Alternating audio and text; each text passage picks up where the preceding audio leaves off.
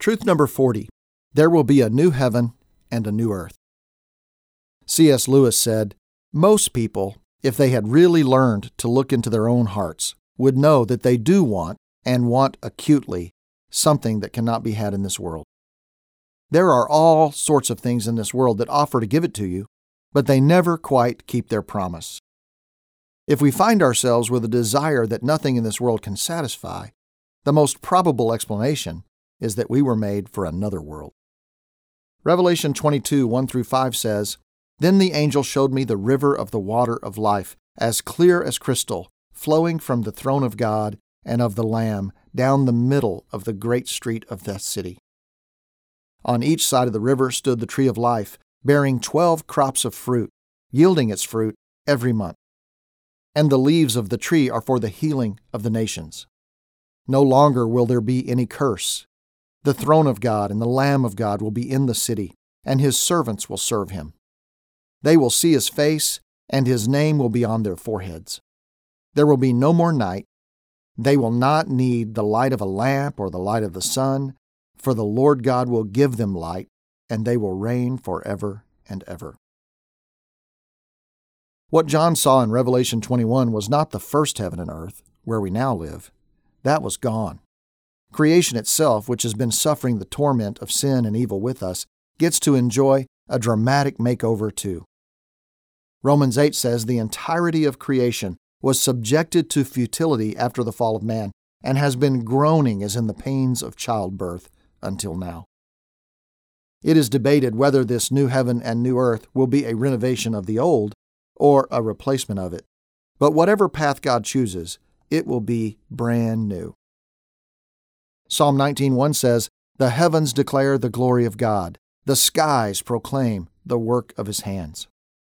Romans 1 teaches that creation reveals God's invisible qualities, his eternal power and divine nature, and makes them clearly seen. We all identify with that when we spend time on Mount Rainier or on Hurricane Ridge overlooking the ocean, or a million other places on earth. We see and sense the grandeur of God. Just wait till he gets going. This is the crescendo of the redemption story. It will be a new creation that reveals even more about God. The Bible says, Our eyes have not seen, nor have our minds conceived what God has prepared for those who love Him. This new creation will be beautiful. We will be beautiful, and all things will be beautifully new. We will receive a new body and a new name, sing a new song, drink new wine, and live in the new Jerusalem. It is the first time that we will, in a state of immortality, be in the very presence of God, face to face. Sin and death will be no more, and we will be a community completely free of evil, sin, death, and darkness. What a glorious, glorious day that will be. 1 John 3 1 through 3 says, See what great love the Father has lavished on us, that we should be called children of God.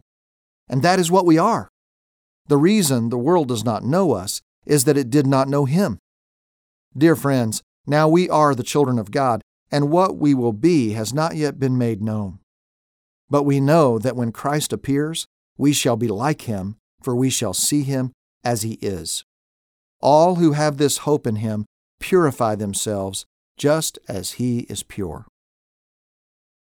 Prayer. Great God, in whom, for whom, and through whom all things exist.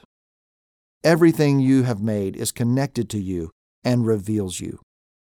In your grace, you will make all things new and introduce all of redeemed creation into an eternal home. I thank you for your grace, and I eagerly await an amazing eternity with you. As I hope in you, help me to purify myself just as you are pure. Amen. Reflection questions. Number one, what is the most beautiful place on earth that you've ever seen? And what does it reveal about God? Number two, what is one thing you hope will be true about your experience in heaven? Number three, we will be like him, for we will see him as he is. Let your imagination play with that scene for a minute or two, and thank God for this blessed hope. Finally, practice the memory verse.